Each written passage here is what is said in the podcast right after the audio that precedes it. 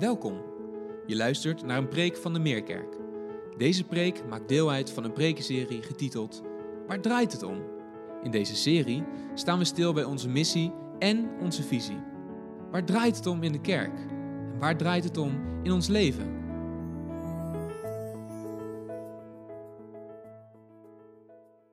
Goedemorgen. En ook goedemorgen hier in deze zaal waar een aantal van ons team zitten. En wat zijn we dankbaar dat we dit alles kunnen doen zoals we het nu kunnen doen. Ik hoop dat je comfortabel zit. En dat zeg ik niet om onderuit te gaan zitten en hangen, maar dat je comfortabel genoeg zit om niet afgeleid te worden voor wat we met elkaar willen delen vanmorgen. Comfortabel achter je computer, je tablet, je mobieltje. Nu moet ik nog iets moois vertellen. Sommige ouders die hun kinderen zojuist naar de kerk brachten, kijken nu naar de livestream en ik kijk even naar links, naar onze parkeerplek, want daar zijn een aantal die zitten in hun auto en eh, hebben hun kind afgezet, wachten tot de kinderen straks klaar zijn en dan wordt het gezin weer herenigd. En het serviceteam wat hier ook zit, daarachter, dank jullie wel, want jullie warmen hen op met dampende meerkerkkoffie. Klasse. En misschien een uh, leuke geste voor uh, ouders die hier niet van weten of vanmorgen nog niet konden. Vraag het aan anderen en kijk hoe dat bevallen is. Maar ik wil natuurlijk een ieder begroeten. Ook de ouders die, en laten we dat niet vergeten, vanmorgen hierheen gesjeest zijn. Gelukkig goed uitgeslapen vanwege dat uurtje extra. Maar toch hierheen zijn gegaan, op tijd de kinderen gebracht. Weer terug in de auto naar huis of op een andere plek. En daar nu na haast zitten. En daarom zeg ik het juist voor jullie. Ik hoop dat je comfortabel zit na al die inspanning. En straks ook weer terug om de kinderen op te halen. En dan bidden we dat de kinderen enthousiast zullen zijn en zeggen: Dank papa, mam. Dank dat u, of misschien opa en oma of iemand anders van de verzorgers, dank dat jullie dit voor ons gedaan hebben, want we hebben het zo goed gehad. En dat zeggen we niet alleen voor de kinderen en hun ouders, maar ook jongeren, voor zover ze niet hier op eigen gelegenheid gekomen zijn. Nou, dank voor al die inzet. En ik kijk nog maar eventjes rond. Want wat zijn we dankbaar dat we binnen de nieuwe coronaregels onze Meerkids en Expect jongeren, Patrick zei het al, eh, toch kunnen blijven laten samenkomen hier op de campus. En zij zijn de toekomst. En daar willen we ons volledig aan geven in onze inzet, in het investeren van onze tijd, energie, onze liefde, onze gebeden. En zo hopen we ook richting de toekomst te gaan. En wat zullen we deze tijd heugen als een ongekende tijd, maar toch een tijd waar de Heer trouw was en trouw bleef. Nu, na alle begroetingen en spreken, uitspreken van dank, het onderwerp van vanmorgen. We spreken vanmorgen over het woord. En dan denken we natuurlijk direct aan de Bijbel. Ik heb er hier één en het staat met grote letters geschreven. Bijbel. Wat kunnen we zeggen over dit boek, over de Bijbel? Als je het Engelse woord Bijbel intikt in een zoekmachine, krijg je binnen 0,83 seconden, dus nog niet eens een seconde, krijg je, ja, ik zou willen zeggen, raad het is, ik denk niet dat je er gauw uh, aan toe komt, maar 545 miljoen resultaten. 545 miljoen resultaten in 0,83 seconden door simpel die paar letters in te tikken die het woord Bijbel in het Engels. Bijbels in het Nederlands krijg je wat minder. Ik deed dit in het Engels, de meest gesproken taal, denk ik, in ieder geval die ik kan volgen. Dat zijn dus ruim een half miljard, een half miljard websites die iets kunnen vertellen en willen vertellen en denken te moeten vertellen over dit boek, de Bijbel. Nou, ik zou zeggen, ga er maar aan staan. En dat is een van onze uitdagingen deze tijd. En ik kijk even naar Patrick als we denken aan, aan de Alpha-cursus, waar ook uh, er een avond is over de Bijbel. En als jonge cursisten die misschien niet veel van de Bijbel en het geloof weten, gaan googlen en die komen op allerlei sites. En daar zitten hele goede tussen, maar er zit ook tussen waar je liever niet mensen toe aanbeveelt om daar naar te kijken. Want wat is er veel gezegd en wat denken velen te weten over dit boek? En spreiden dat nu worldwide het web op, de wereldwijd. Iedereen kan het vinden in 0,83 seconden. Nou, ga maar aanstaan. Wij willen vanmorgen gewoon lekker dicht bij onszelf blijven. Dicht bij huis. En laten we beginnen bij u, jou en mij. Vraag 1. Daar wil ik mee beginnen. Wat is dit boek, de Bijbel, voor jou? Of anders gezegd, als je zou moeten antwoorden, de Bijbel is voor mij, puntje, puntje, puntje, puntje. Wat zou je dan op die puntjes invullen? Wellicht zeg je, het is de Heilige Schrift. Heilig, dat wil zeggen apart, anders. Dit boek is dus een ander boek dan alle andere boeken. Misschien zeg je, het is Gods woord. Dat wil zeggen, niet een woord van mensen, maar een woord van God zelf. Een goddelijk boek dus. Nu laten we zeggen dat deze twee antwoorden antwoorden zijn voor de meeste mensen als je die vraag stelt, in ieder geval bij ons in de Meerkerk. Nu, als dit zo is, een heilig boek, Gods woord, dan een tweede verdiepingsvraag, een persoonlijke en vooral praktische vraag.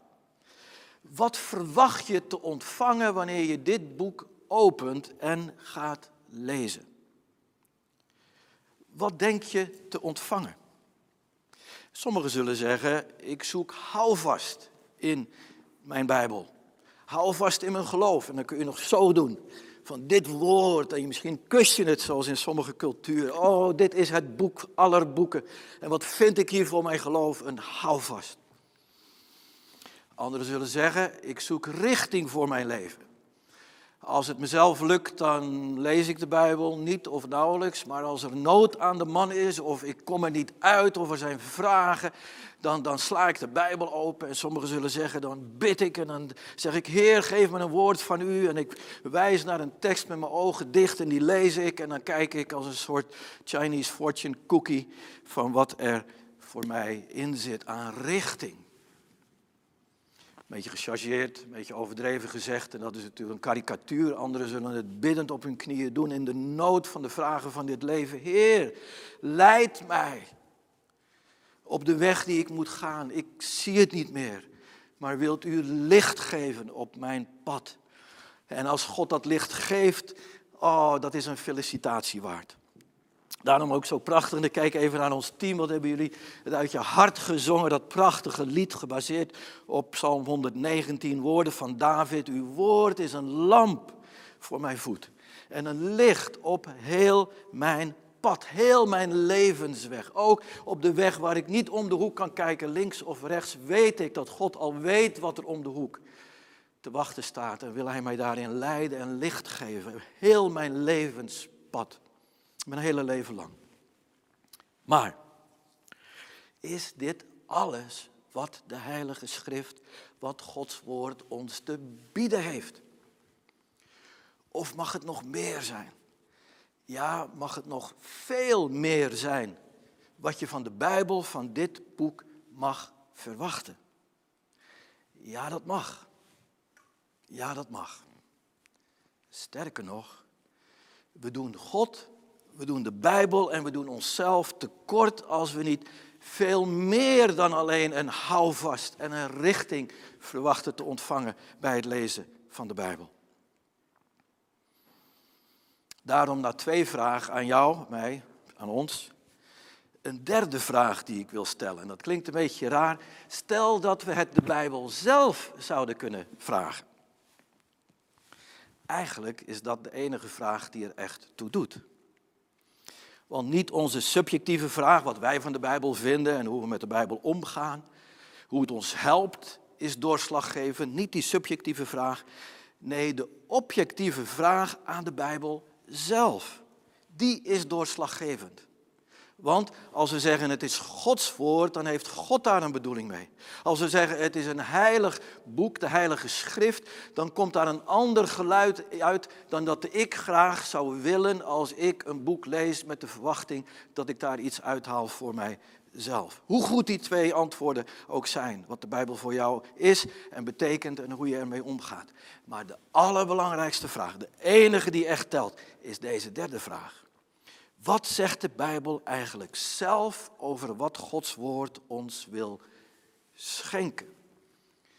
En dan wil ik nadruk nog leggen op het woord schenken, want het is een cadeau, het is een geschenk dat God ons dit boek gegeven heeft. Nu, antwoord op die allerbelangrijkste, laatste en eigenlijk enige vraag, die vinden we in de Bijbel zelf, want we hebben het de Bijbel zelf gevraagd. En wij hebben hem vanmorgen opengeslagen. Niet met de ogen dicht en zo en zeggen we zullen het vandaag hebben over Johannes.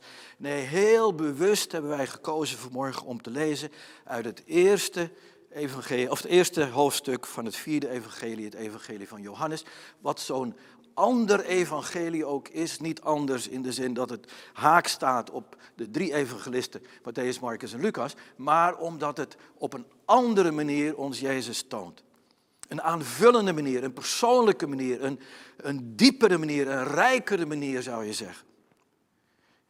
En nogmaals, niet dat de andere drie evangelisten dat niet doen, maar zij volgen Jezus meer in zijn weg hier op aarde voor verschillende doelgroepen. Maar Johannes wil eigenlijk nog veel dieper. Wie is Jezus? Waar komt hij vandaan? Waartoe is hij gekomen? En dat laat hij juist zien ook in persoonlijke ontmoetingen met mensen. Dus het is ook een heel persoonlijk boek. Johannes, wat ons persoonlijk Jezus wil laten zien. Nu, direct al in Johannes 1, vers 1, komen we op dat woord, het woord. We komen er direct al tegen, ons onderwerp van vanmorgen. In het begin was het woord, zegt Johannes. In het begin was het woord. En dat woord blijkt meer te zijn, veel meer te zijn dan een Bijbelvers of een Bijbelhoofdstuk of zelfs een heel Bijbelboek. Het woord blijkt God zelf te zijn. God zelf. En zo werd het voor ons gelezen. En kijk even op het scherm. In het begin was het woord. Het woord was bij God en het woord was God. Het was in het begin bij God. Alles is erdoor ontstaan en zonder dit is niets ontstaan van wat bestaat. In het woord was leven en het leven was het licht voor de mensen. De eerste vier versen. Hoe wonderlijk mooi. Hoe indrukwekkend groot. Als Johannes spreekt over het woord, dan heeft hij het dus niet over een heleboel woorden die samen een zin, een vers vormen, of nog meer woorden die een hoofdstuk vormen, of nog meer woorden die een heel Bijbelboek vormen. Nee, dan spreekt hij over niet woorden in een boek, maar dan heeft hij het over het woord en dat is God zelf. Nu, hoe wist Johannes over wat hij aan het begin van zijn evangelie schrijft? Hoe, hoe wist hij dat? Hij geeft ons direct al het antwoord, want dat eerste hoofdstuk is zo rijk. Vers 14. Het woord is mens geworden en heeft onder ons gewoond, vol van goedheid en waarheid. En wij hebben zijn grootheid gezien, de grootheid van de enige zoon van de Vader. Wat indrukwekkend. Onzagwekkend dit getuigenis van Johannes. God was in het begin. God het woord is mens geworden. Probeer dat voor te stellen dat er vanuit de hemel, of het heelal in ieder geval in die andere werkelijkheid waar God is, er een moment geweest is dat God, die geest is, mens werd, vlees aannam. En onder ons kwam en woonde. Straks gaan we weer kerst vieren. En Johannes zegt eigenlijk, ja, dat is gebeurd. Het woord is vlees geworden, mens geworden. God die geest is, die we dus niet kunnen zien, is, zegt Johannes, zichtbaar geworden. We kunnen hem aanschouwen. En voor de fijnproevers, als Johannes kijkt, dan is hij daar zo van onder indruk. Want hij gebruikt allerlei zintuigen. We hebben hem gezien, we hebben hem gehoord, we hebben hem aangeraakt, we hebben zijn hartslag gehoord, we hebben aan zijn boezem gelegen, we hebben hem aanschouwd, we hebben in zijn volle menselijkheid, wat zo'n wonder is dat God mens is geworden, hebben we hem gezien. En dan nog een aantal dimensies die hij noemt van onze zintuigen. Zichtbaar geworden door een lichaam aan te nemen. En wel het lichaam van een zoon, ja, de zoon. Vraag, wie is de zoon? Hij wordt bij naam genoemd in vers 16 en volgende. Dus er is een aanloop geweest van 15 versen om hem te beschrijven wie hij is. En dan in vers 16, 17 krijgt hij de naam. Vers 16 begint zo. Uit zijn overvloed, kijk met me mee, uit zijn overvloed van de zoon dus, zijn wij allen met goedheid overstelpt. De wet is door Mozes gegeven, maar goedheid en waarheid zijn met Jezus Christus gekomen. Gekomen. Nu, naast zijn naam, die nu voor het eerst genoemd wordt in vers 17, valt er nog iets op in vers 17. En wel dat er een contrast, een tegenstelling lijkt te geschetst te worden tussen Mozes enerzijds, de wet van Mozes en Jezus Christus en zijn goedheid en waarheid anderzijds. En hier moeten we even, even pauzeren, want hier ligt voor ons een hele belangrijke sleutel voor het verstaan van de Bijbel en wat de Bijbel ons wil schenken. Want dat is dus waar we mee bezig zijn. Antwoord vinden op de vraag, wat wil de Bijbel ons schenken? En hier ligt een sleutel, zou je kunnen zeggen, die ontsluit het antwoord op de vraag, ja, wat wil de Bijbel ons nu eigenlijk schenken? Als Johannes schetst dat wij allen uit de overvloed van Jezus Christus met goedheid overstelpt zijn, oudere vertalingen, dat hij ons overladen heeft, genade op genade, dan was dit anders dan bij de wet van Mozes. Let maar op dat woordje maar, wat die tegenstelling schetst. Ik heb het hier eventjes in grijs en dan in het donker dat woordje maar, om te zien dat vers, vers 16 en 17, dat daarover dat contrast gesproken wordt. De wet is door Mozes gegeven, maar goedheid en waarheid zijn met Jezus gekomen. Wat zou Johannes daar nu mee bedoelen? Dat kan toch niet waar zijn dat de wet niet goed is en geen waarheid is? Nee, dat kan en mag je niet zeggen. Dat is ook niet wat Johannes concludeert. Als je deze woorden bestudeert, dan zie je dat Johannes lijkt iets anders te willen onderstrepen. En dat zijn twee werkwoorden. Twee werkwoorden. De wet is door Mozes gegeven. Kijk even mee. Je ziet het daar in het zwart afgedrukt. Met de nadruk op gegeven. En denk even hoe dat ging. Misschien ken het verhaal van Mozes, kort gezegd. God gaf hem de wet. Dus als hier gesproken wordt over gegeven, dan is de wet gegeven aan Mozes. Hij kreeg hem van God. Woorden geschreven op stenen tafelen, zelfs staat daarbij met de vinger van God. En later op perkament, de hele eerste, de Pentateuch, de eerste vijf boeken van Mozes. Samengevat in de wet. Maar uiteindelijk is het gegeven als een tablet, tafels van steen en op perkament, huiden van dieren geschreven. En hier is het.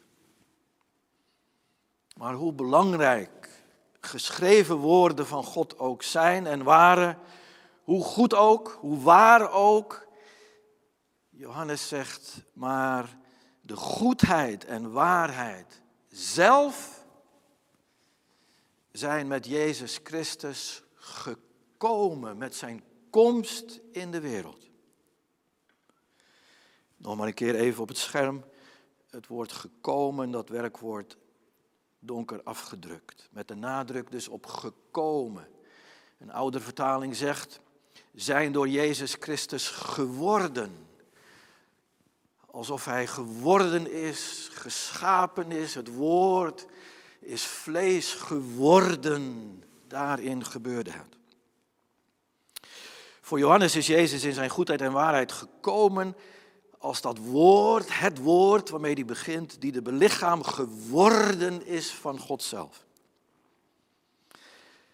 Nu, waarom zegt hij dat? Zou het niet kunnen zijn om deze reden? Jezus is gekomen en geworden om zichzelf, ja in zichzelf, de wet van Mozes te volbrengen en te vervullen. Te volbrengen en te vervullen. Want, en hier komt het, en dit is de sleutel, waar de wet door Mozes de gehoorzaamheid eiste van de mens om te kunnen leven,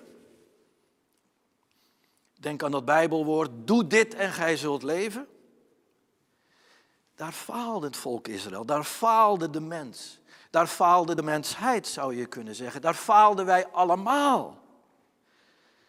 En omdat we faalden die wet na te komen, faalden niet te kunnen voldoen aan de eis van de wet, ontvingen wij dus ook niet het leven dat beloofd was in het nakomen van deze woorden, van deze wet. Komma. Maar, zegt Johannes, Gode zij dank dat nu in de komst, in de belichaming van het woord, in de komst van Jezus, volbracht is. En mag de mens nu door Jezus Christus. Nu, dit is de essentie van het evangelie. De kern, evangelie betekent goed nieuws. Dit is de kern van dat goede nieuws.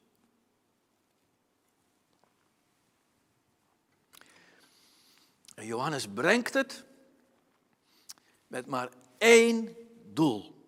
En dat is dat wij geloven, dat we vertrouwen, dat we het omarmen. En wel geloven, omarmen dat Jezus is de Christus. Die alles vervuld heeft. En dat wij, gelovende in Hem, het, dan kijk ik even naar Patrick, eh, wat hij net vertelde over de Alpha-cursus, dat mensen naar zingeving, leef aan leven. Of is er misschien een leven met een hoofdletter? Ja, zegt Johannes, dat leven is er. En het wordt je geschonken en je mag het aannemen door geloof in Jezus Christus. Nu, Johannes wil er geen enkele, maar dan ook geen enkel misverstand over laten bestaan, dat dit het doel is, het ene doel van het schrijven van zijn evangelie. Luister, Johannes 20, slot van zijn evangelie, heeft hij heel veel woorden geschreven, hoofdstuk na hoofdstuk, en dan zegt hij in, aan het eind in Johannes 20 dit. Jezus heeft in het bijzijn van zijn leerlingen nog veel andere wondertekenen gedaan die niet in het boek staan. Maar deze zijn opgeschreven met de bedoeling dat u gelooft dat Jezus de Christus is, de Zoon van God, en dat u door te geloven leven hebt in Hem.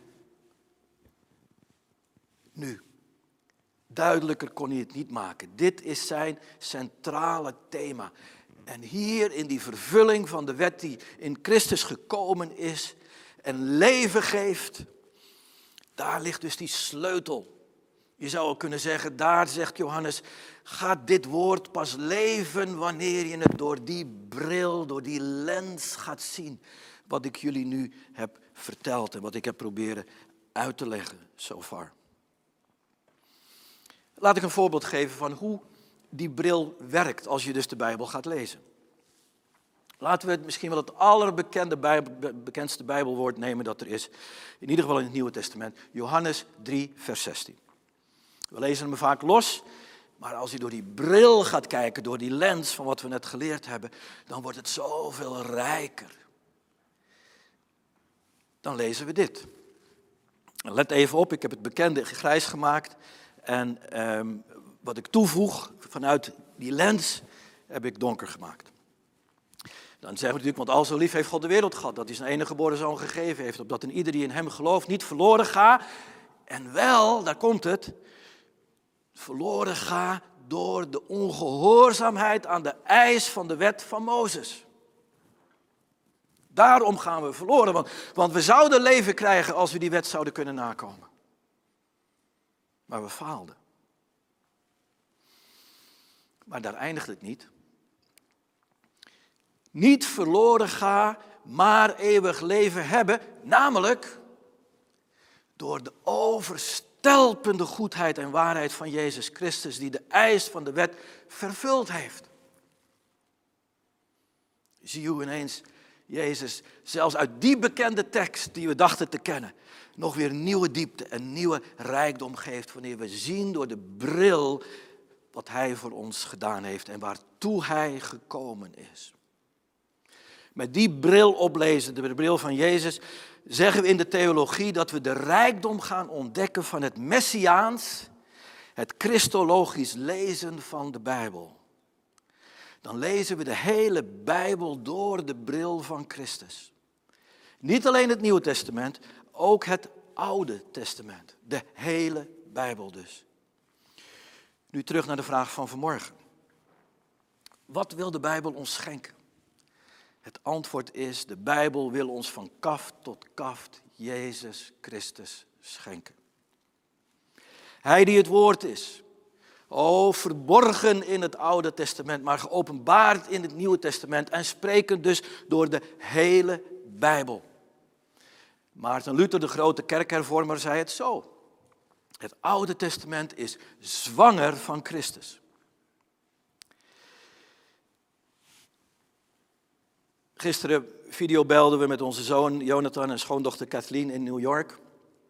Kathleen is in haar, negen, of in haar, ja, in haar 39ste week van de zwangerschap. En uh, zij met een grote glimlach.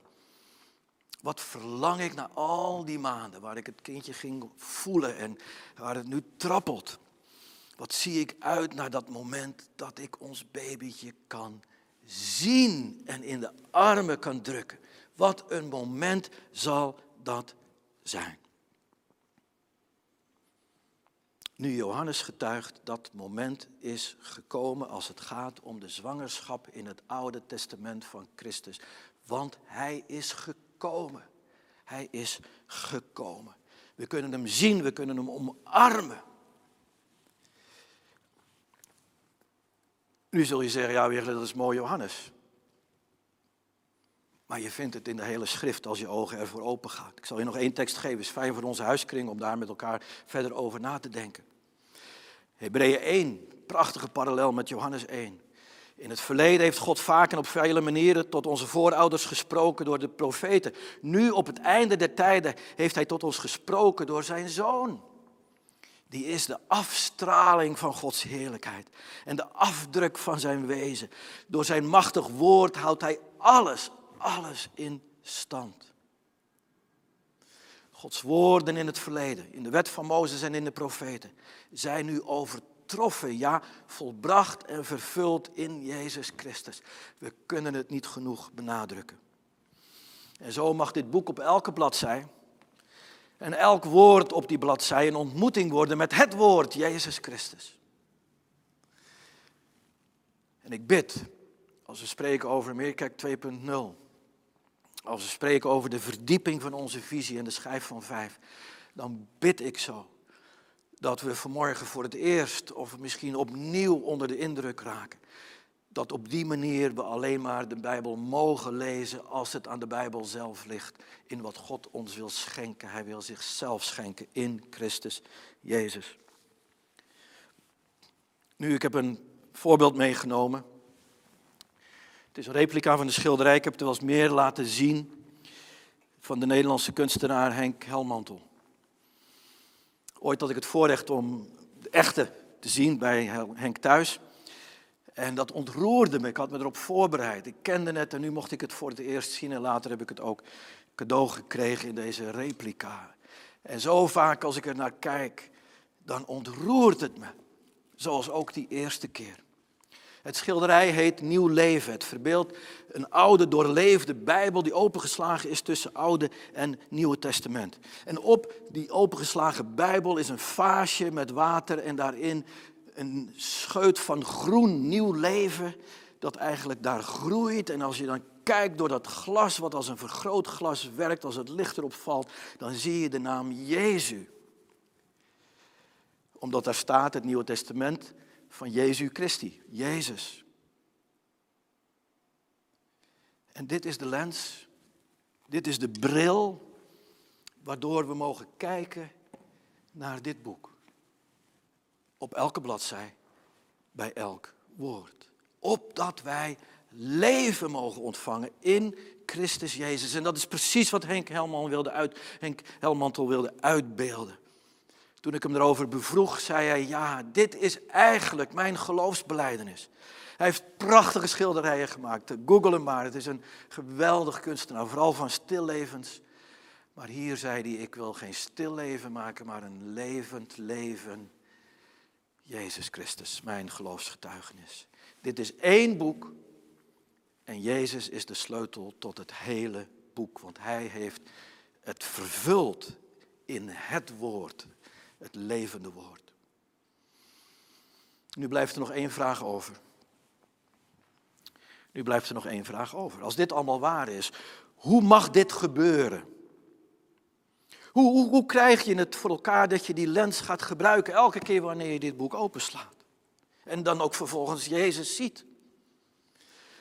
We lezen dat de schrift zegt dat kan alleen maar door het werk van de Heilige Geest. Onze harten en onze ogen moeten verlicht worden om in deze woorden Jezus te zien. Johannes zelf maakt het al duidelijk, Patrick heeft het gelezen in Johannes 1, vers 13. Dit is niet naar het vlees, naar de wil van een mens, maar naar de wil van God.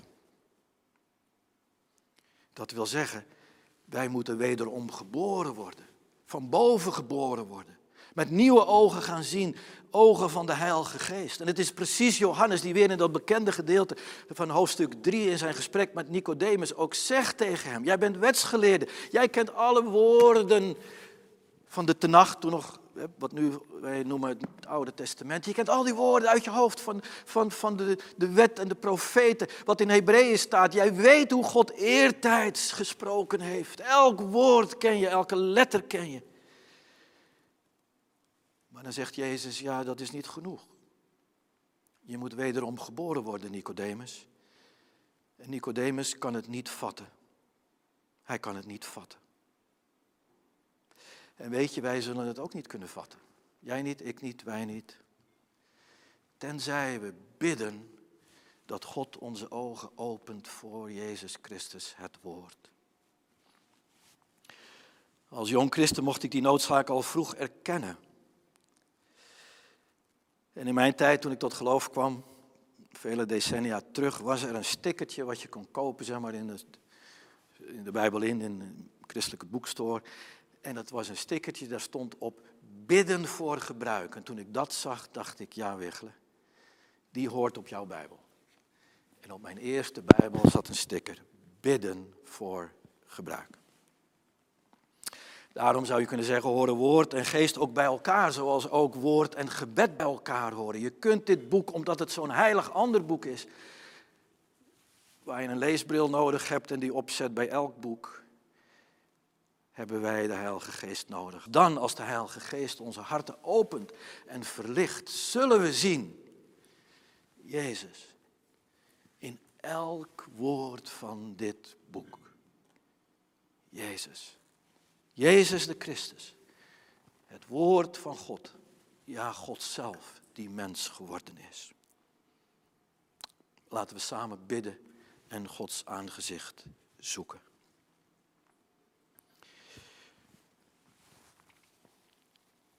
Heer Jezus Christus, als we vanmorgen Johannes getuigenis horen, dan verlangen we zo u te zien. Dan verlangen we u zo te omarmen als een moeder die uitziet naar de geboorte van haar kindje. U die bent het woord van het begin. We verlangen u te kennen. We voelen als Petrus die in hetzelfde Johannes-evangelie zegt, Heere, waar zullen wij gaan? Want u hebt woorden van leven. Ja, u bent het woord zelf. Het woord dat was van het begin, het woord dat was bij God, het woord dat was God. U bent het woord door wie alles is ontstaan, het woord in wie het leven was. Het leven, dat was het licht voor ons mensen. En wat hebben we dat licht nodig? Heren, we danken u, we prijzen u dat u het woord bent, dat mens geworden is, dat onder ons heeft gewoond. U die uw heerlijkheid en grootheid getoond hebt als van de enige geboren, de enige geborene van de Vader. U die vol goedheid en waarheid de eis van de wet van Mozes volbracht en vervuld hebt. U die ons uit uw overvloed overstelpt hebt met goedheid, overladen hebt genade op genade. O Heer, we bidden u om de Heilige Geest. Voor nu en elke keer wanneer we uw woord openen en de Bijbel lezen. Niemand heeft ooit God gezien. Maar u, de enige zoon die zelf God bent, u die aan het hart van de Vader rust, heeft hem ons doen kennen. Wat een wonder. Vader, mogen we nu vrijmoedig en vurig bidden dat u ons door uw geest, uw Zoon, onze Heer Jezus Christus, doet kennen en steeds meer doet kennen. Ja, dat elk woord in de Bijbel voor ons het woord wordt, Jezus Christus zelf. Opdat wij leven, leven van dag tot dag. We willen een moment stil worden. Een heilig moment tussen u en een ieder van ons. Een moment waarop we bidden, Heilige Geest, doe uw werk in ons hart. Open ons hart. Verlicht onze ziel. Geef ons de ogen om Jezus te zien. En Jezus alleen.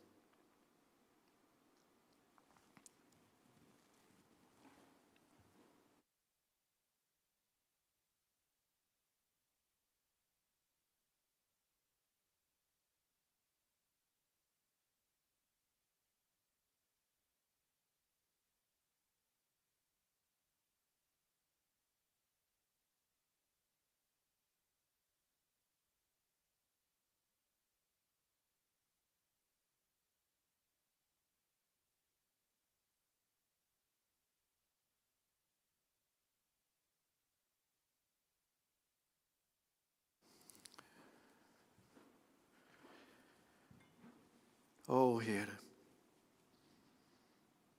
ga zo met ons door. Heilige Geest, blijf uw werk doen. En als er onder ons zijn die u nog niet kennen, voor wie misschien Johannes 3, vers 16 nog nieuw is, mag hij of zij nu geloven en leven in Jezus Christus en zijn haar hart openen voor de eerste keer. En anderen die het ooit gedaan hebben, maar eigenlijk weer hun eigen leven zijn gaan leven ook aan u. En mogen wij allen de verdieping en de verrijking kennen. Wanneer we biddend uw woord openen en uw geest ons de ogen geeft om in elk Bijbelwoord Jezus te zien en te omarmen. Van dag tot dag opdat wij leven. Leven in zijn naam. Dit bidden we.